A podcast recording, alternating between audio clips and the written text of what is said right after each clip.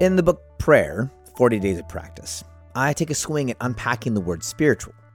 Not in an effort to redefine the word for all users, but in an effort to expand its application to meet my own experience and expectations.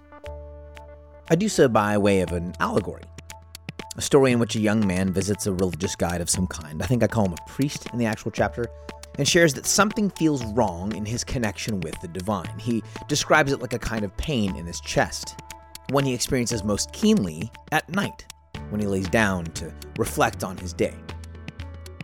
After describing the discomfort in some detail, the young man expects a particular kind of spiritual response by his priest friend, but that priest friend reaches into his bag and retrieves an antacid, saying, Son, you have heartburn. My hope is that the story expands a reader's take on what it means to think of themselves spiritually. That instead of spiritual matters being those that are disembodied and separate from financial, social, physical, mental, and emotional ones, thinking spiritually is about seeing all of those aspects of one's existence as integrated, sacred, as attended to by the one who holds all things together. And while the story presents a bit more prescriptive role from the priest, that expanded expectation regarding what is spiritual is part of the work of spiritual direction. And spiritual direction, as a practice and a profession, deserves a whole long look before we go simply and easily defining it.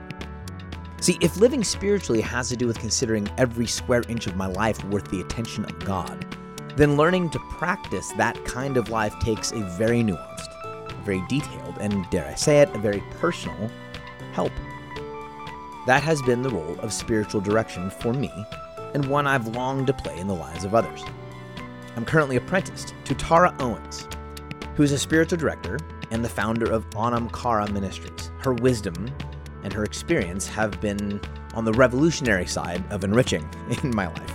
And because I know my attempts at passing along the things and the ways that I've come to see by way of her guidance, I visited her in Colorado Springs so that I could pass on a conversation. I think you'll dig it. Check it out. So, this is Colorado Springs ish. Are you from Colorado Springs? No, I am not. I am from a lot of places, uh, but I was born in Montreal. Okay, so you're here now. You you were born in Montreal. Is there a place when I say home that you're like, this is home? Are there multiple places that are home? Like, talk about the experience of home for you. So, I growing up, that phrase "there's no place like home" used to feel like there is no such a place as home. That may perhaps be because I lead as an Enneagram 4. but uh, I moved around uh, about every six years while I was growing up. Uh, Why? Uh, my dad was part of a tech company, um, and he would he would probably tell the story. Um, his father um, was a chicken farmer, um, and uh, was delivering eggs right when grocery stores became a thing, um, and failed at business utterly, and it crushed him. And he ended up sitting in the corner of their house for a number of years, like literally just sitting in the corner. So my dad made this sort of, I will always I will always provide for my family. I will always. So he really climbed the corporate ladder, um, and we followed because he was he was providing. Damn it. Yeah. And uh, so that's what we did. We moved a lot. And, And providing for him meant the dollars, yes, yeah, as opposed to like home. Yes. Which he now would regret. Like I remember, he he was an uh, upper level executive in an insurance company, and um, was asked to take early retirement, um, and which was a you know corporate speak for bottom line, you're old, and we don't want to pay you what you're worth. Um, and I remember talking to him on the phone, and he said, "Now this is a man who would not profess uh, any kind of belief system necessarily um, in terms of faith, but he. I remember talking to him, and he said, "Tara, I sold, I sold my soul. I sold my soul, and I'm reaping that right now." and so he has since that time, which is the past decade or so of his life, really shifted um, a lot. Um, and so that's been a cool thing to watch. But the fallout, I think, is that home is a very fraught concept for me. So, does living here in Colorado Springs feel like home, or does it feel like the place you are because it works for what you do? Um, so it's the most homish um, that I think I've lived. Um, I have this tendency to collect earth, um, which is if you go to my home, there are all these little jars of earth that are on um, the wall, on little um, ledges of different places um, that are homish to me, um, because I really like the incarnate nature of home matters a lot, and I would say the cliche thing is to say, you know, home is where my beloved people are, and that's true. Um, but I'd say Colorado Springs is the most uh, Canadian-ish place I've left, lived, and being in Canada is is often home for me. I feel at home there, um, culturally. Um, it's a more collectivist culture. There's all sorts of things about Canada. Um, but I'm a first generation Canadian. Both my parents are British. Um, so like that isn't. I don't even have deep roots there. Um, the and it's it's a very strange experience to be sort of rooted and unrooted at the same time. Yeah. So, like, my mom has a genealogy um, that goes back in her mom's line to someone named Ashod the Carnivorous. No, no. that's not. That's not real. Is that real? Real? It's real, real. Ashod the carnivorous. Yeah, I'll take I'll take a picture of the book. This is the best thing ever. And you're just Tara. I'm just, That's very good. Who is Ashod the? I we can't not do this. Who is? I'm gonna actually. What I'll do. I'm gonna hand this to you, and you can hold a little bit closer. Uh, who is Ashod the carnivor- carnivorous, and of what relationship are you to this person? um, Ashod the Carnivorous is probably my great great great great great great great great great great great great great grandfather. So, um, yeah, he. Uh, there's not. I mean, obviously they weren't on Twitter back then, so uh, there's not a lot of record of who he was other than his name, uh, and being a tribal leader back.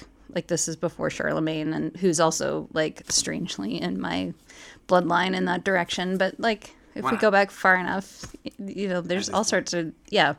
I mean, I was actually the reason it's top of mind for me is I've been um, reading through Resmaa Menakem's uh, "My Grandmother's Hands," which is about racialized trauma, and um, and thinking about what does it mean that like within my genetics is the story of someone named Ashod the Carnivorous who like clearly got that name for something, and what is it? What does that result in in my daily life in terms of the trauma that I live out with other people? So if someone was to ask you, um, as happens, we, we identify people with their work, um, uh, which is good and bad and all that. Um, someone says to you, you've got like your literally elevator m- moment, and someone says, uh, you know, I'm Tony. I work at a pizza place. Blah blah blah. What do you do? How do you how do you answer that question shorthand, and then after you do the shorthand, expand on it? Like, do you have like a shorthand answer for like what you do? Like, what do you do, and then talk about it? Well, I'm going to answer the question before the question. Yeah. um, because part of what I do involves listening to people as they are. So if I've stepped into an elevator with someone who's like tapping their toe and clearly like is not interested fully in what I do or is just making like I, I'm reading, I'm listening the to the person and what they're saying before they're saying it. And um, so if if they're not fully present and are or, and or are anxious in some way, I usually respond that I'm the executive director of a nonprofit called Anam Cara Ministries. Uh, and like kind of big, mysterious. That Yeah. they want to go in, they can. they can, but if you like, if if you didn't want to open that door, I'm not gonna, I'm not gonna come into your space with what I do because it's sort of like saying you're a sex therapist. People are like, oh God, I don't want to think about that right now, or they're all in. Um, so if somebody is present to it, I'll say I'm a spiritual director, uh, which means that I listen to people in their relationships with God, the divine, however they name that. You're the caution. I, I was talking with someone the other day about the Enneagram in this way that part of what they understood as Enneagram tradition, it was very early on, you wouldn't even talk about your type. You wouldn't say I. You wouldn't identify. You would never ask another person their mm-hmm. type. It was a thing you knew between yourself and per, and you know like a mentee or a mentor, and that was it. It was a self knowledge. The conversation about about spiritual direction or talk of spiritual direction is somewhat popularized ish, not quite as popularized as the Enneagram, which is like the McDonald's of religion right now. like everyone's been there and mm-hmm. pretends like they know. Um, but it's it's relatively popularized. Is that good and bad? Uh, is that like there are pitfalls to that? Can you talk about that? Like you're cautious about saying I'm a spiritual director for a reason. Um, are you comfortable with the popularization of spiritual direction as a thing? Are you uncomfortable? And, like, talk about both those things. Yeah, because everything's a both and, right? Wow. Um, most things. There's some things that are not, but um, yeah, I would say that I find the popularization of anything moves it pretty quickly into a, a thing instead of a practice. Yeah. Um, like that's why the Enneagram was held because it's a it's a practice. It's a living, moving reality as opposed to a consumable product yeah. um, that's gonna you know make my hair awesome or whatever it is. Um, and I think anything that we popularize, at least in our current day and age, becomes a consumable pretty quickly. Um, and spiritual direction is just utterly not that at the core of what it is. It is walking alongside another. It is a relationship. It is a holy thing. Um, and so, in some ways, I'm I, I find it difficult that we're popularizing it. In other ways, um, it becomes accessible. It becomes um, less frightening, or um, it becomes a place that is real for people. And that's where I start struggling as every spiritual director I know struggles with the name or with the term director because it it isn't hierarchical in that way. Um, I'm not directing anyone to do anything, um, but using the term stands in a tradition that I respect deeply and I'm a part of, and I'm a community that goes back thousands of years. Um, and I uh, will hesitate to disrespect my elders. strong. It's very strong. for that same reason, you you don't identify um, Anam Cara with the with the term or the idea of program. Like you don't have a program. That was really clear. Like before before we'd even talked um, someone who uh, was in the apprentice was apprenticed to you had mentioned like you should talk to Tara, and I said something about the word program, and she she was like, shh, shh, shh, shh, don't don't say that word, and it was it was very clearly like that's not. Um, you're really cautious to not uh, to to move what you do as someone who helps people become i want you to describe this for yourself as someone who helps people become spiritual directors or helps people decide whether they should or can be that it's not a program. You don't have a program but people will meet with you for a while you know working groups and at some point potentially have some sort of a like an identified relationship with the phrase i am a spiritual director. Talk about the choice to talk about the, the decision to to divorce the word program from what you do, mm-hmm. and then if it's not a program, how does it actually how does it actually work for you? So I have an allergy to the word program. Um, in general, um, because of the way Western education has developed um, and Western models of education have developed over time to um, create the same thing over and over again, um, to treat people as, again, consumable hmm.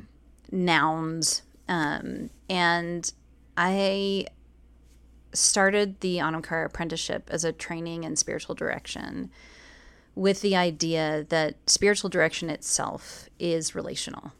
Um, that's the basis of it, and why uh, why we do it um, is to be with someone as they are with God. It is inherently based in that movement of this thing that is happening in between you and I sitting across from each other right now. Yeah.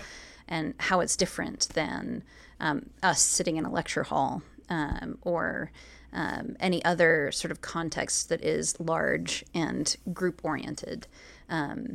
Which isn't to say I don't think we should have communal events or things like that. And I teach in several programs that I think are valid programs. Right. Um, but it's a thing um, that doesn't take necessarily take or can't because of its structure take into account the individuality of the person sitting in front of me yes.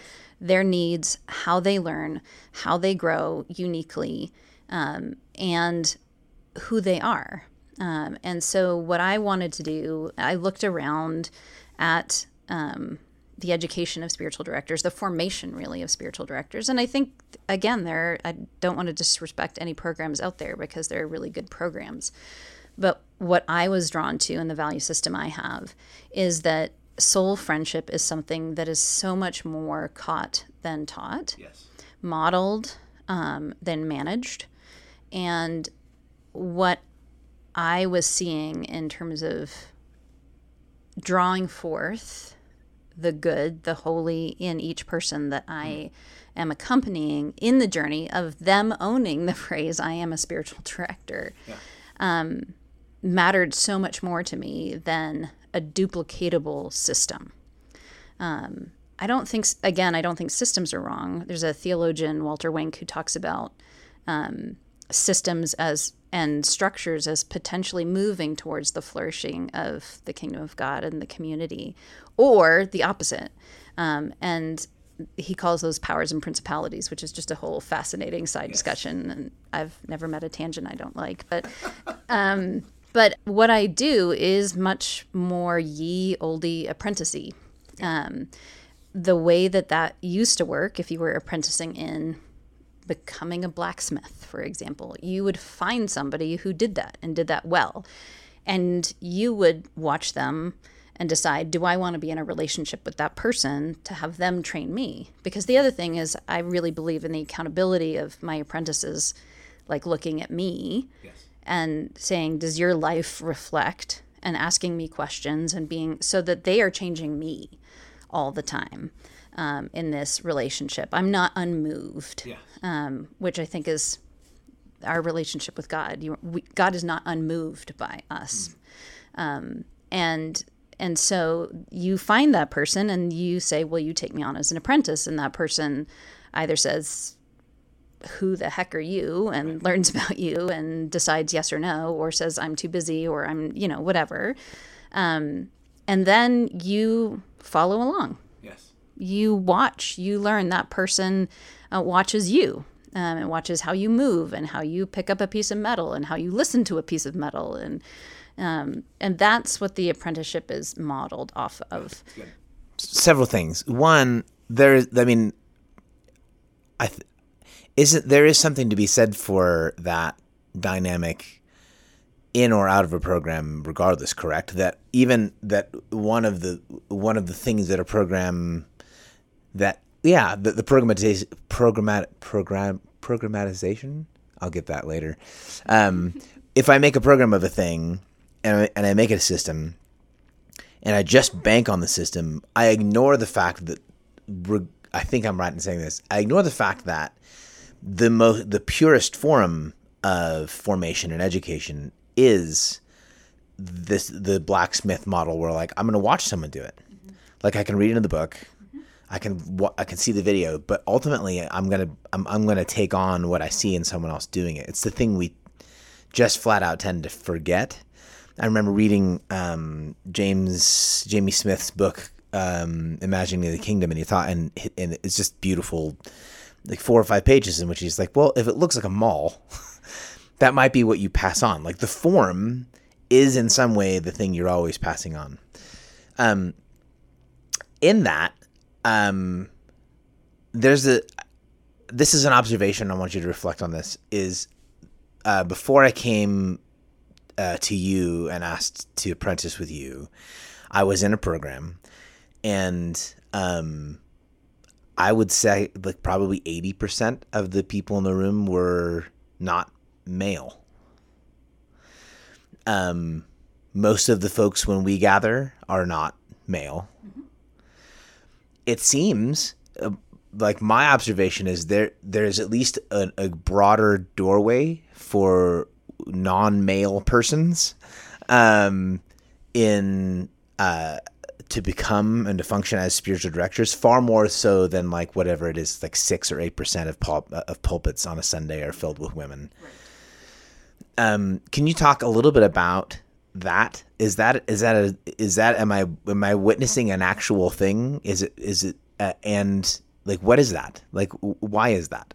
So that's something I've been thinking about a lot. Um, and historically, that was not the case um, in spiritual direction because spiritual direction was the realm of priests, hmm. um, which was historically male, uh, male persons in that role.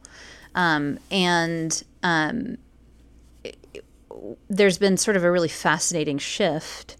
Um, and I, you know, we could go into the historicity of like what, where spiritual direction grew up in the Catholic Church and like there's just some fascinating dynamics between Teresa of Avila and St. John of the Cross, and like hmm. because they were both spiritual directors, but Teresa of Avila was St. John's spiritual director, and we tend to reverse that when we look at that historically. We assume St. John was was the one hmm. doing the direction, and that it's it's opposite. Um, huh. But um, historically, it was it was spiritual direction used to be a, a very male dominated field in the church. And then um, the Reformations happened, um, and there's been a shift, especially um, in more formal church settings, that um, spiritual direction has become more dominated by female persons. Yes. Um, I think because spiritual direction tends to operate in margins. Um, it doesn't operate in traditional understandings of power um, and in fact um, works um, with the giving away of power yes. Um, as quickly as possible within the direction room. The thing I keep coming back to. Is this is probably six or seven months ago. Is that Christena Cleveland had this uh, wrote this very short uh, reflection about the nature of oh gosh, I'm gonna bl- I'm gonna miss this. Um, ultimately, the, the the the propensity to or the desire to name a thing is almost distinctively male in an expression of power and leadership. That there's far more propensity and openness in women or non-male leadership to not have to name it. I don't have to call it a thing. I sure as hell don't have to brand it that the that the need to um, or the desire to the propensity to like the I mean the obsession with naming things is an, is an expression of power that is in her estimation distinctly male and spiritual direction seems to kind of move away from that like I'm not going to name that for you. Is that part of is that all is that to some degree what you're saying? Is that like when you're talking about operating the margins outside of you know the sort of named centers?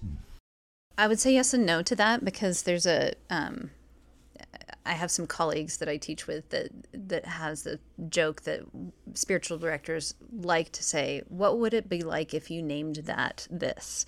Oh. Um, so we tend to use that phrase a lot, but it is um, we use it tentatively, hmm. um, and I think there is much more of a comfort with mystery and process and movement within spiritual direction that um, doesn't have to, for lack of a better way of saying it, um, pee around the edges to yeah.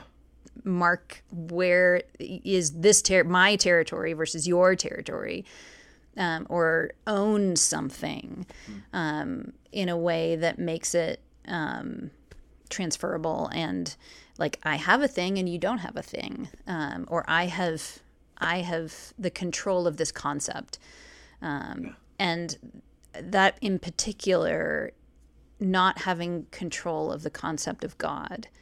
Um, is something that spiritual direction and, and spiritual directors who are operating out of what I try and teach, which is a non manipulative presence with others. Um, that absence of manipulation of agenda for someone, um, I think, is just, and to be fail, fail, fair, to be fair to non, to male and non male persons, like the, I think in many places, men have been enculturated to manipulate. Interesting. Um, women do it also, but more subtly often. But I think there's that overt, like, I am enculturated to walk into a room and to manipulate in order to function as the person in power, to know where I fit, to, as opposed to walk in and say, You're here. It's the, it's the walking into the room and saying, I'm here. I have to say I'm here in order to be safe, as opposed to walking into the room and saying you're here, um, which is like literally my sign over there says, "Yay, you're here." like that's that's a giving away of, of power. It's a like you get to name the things, you get to define what's here. You you are here, um, and that spiritual direction is so much about you are here and God is here with you. And what's that all about? You've talked about um, the that you are not unmoved. That you, that part of the difference between doing what you do as a program versus doing what you do as an apprenticeship has to do with the fact that you are present to it, informed and changed and grow. Are there things? I'm assuming part of what that means is there um, part of what you let go of or uh, part of what changes in you is the need to let go of particular understandings of God, the controls mm-hmm. we have on God mm-hmm. or want to have on God. um, are there things this at this point in your life that you are comfortable saying you know about the divine? Um, one of the like my part of my long practice has almost it's it's there's so much unknowing there's so much undoing and so much releasing of like i think this is but i know that it's not or i don't know but i th- there's so much like loosening of the grip mm-hmm.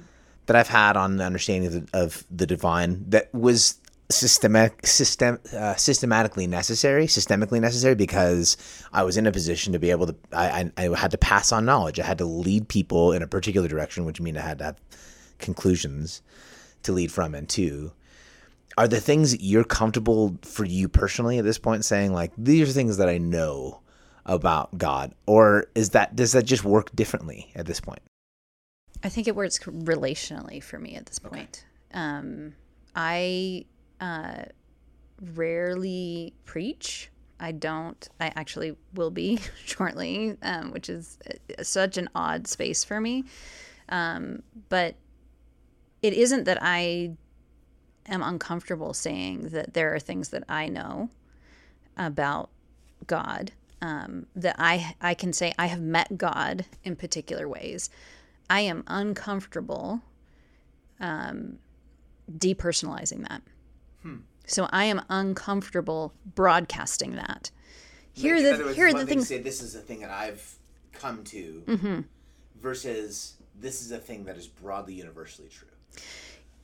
Um, yes and no. Okay. Um, I am uncomfortable not being able to look in someone's eyes hmm. as I share what I know and watch what is being moved in them and let that move me. Hmm. I am uncomfortable with the lack of a relational loop um, that we've created in a lot of situations where we broadcast what we know about God. Yes. Um, it's why soul friendship is what I do.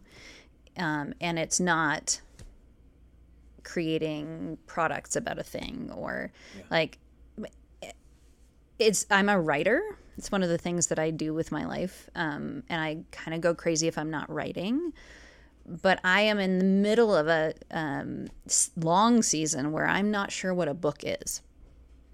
Um, because there is i've written a book and there are things written in that book that are not true of me anymore. Yes. Because I have verbed, I have moved, which is something I fundamentally believe is that we are made in the image of a God who calls God's self a verb. When God says, This is my name forever, in Exodus 3 14 and 15, what God says is a verb. Um, and and so I'm uncomfortable with nouning anything. Wow. It isn't that I don't believe anything, it's that it's like I could say there's a river there, and I believe there's a river there, but the river's going to look different in the next five seconds. Yes. Uh, I have on my wall a meander map of the Mississippi River, and looking at it, you can see there's one path that is clear, but then there's all sorts of other colors. And all of those other colors are all the other riverbeds that the Mississippi River has ever been on rivers move, not just in their flowing of water, but in the geography that they traverse. But is it a river? Yes, it's absolutely still a river. Has it changed? Totally. And and so I want to be in that river that is responding to the geography of soul of the person or people that I'm with. Hmm. So that may be individually or communally. Um, but I'm not in a space anymore where I send out something that is depersonalized into the world. And I don't I that's a place I'm still wrestling because yeah. I don't know how to exist. Like I'm glad this is a conversation. Yeah. Like I'm I'm conversing with you particularly. Now other people are going to hear that. And that feels a little weird to me to be honest. But because that because then like it's a fixed thing. Um, but I want to know the like part of what I believe it is to be human and to be made in God's image is that that is going to affect people who are listening and that eh, there's I don't necessarily need that feedback loop to come back to me, but the desire is that that's and I can't control that, but the desire is that that that feeds forward, that that change moves, that relationally we are not treating each other as nouns, as products, as things. Um, which is a far cry from the question you asked, but that's my that's answer. Perfect. That's great. I love that. Thank you for your time. And thank you for listening to this episode of the At Sea podcast. If you are interested in following up with Tara, finding out more about spiritual direction, or even maybe even seeking out spiritual direction for yourself, please, by all means, jump to anamcara.com. It's A N A M C A R A.com. Her story, her philosophy, and even resources for spiritual direction are right there at the site. If you would, on the other hand, like to be one of the team members who continues to make this podcast happen, we would love to have you on the team. You can visit us at patreon.com backslash Justin McRoberts. I look forward to seeing you there. Until next time.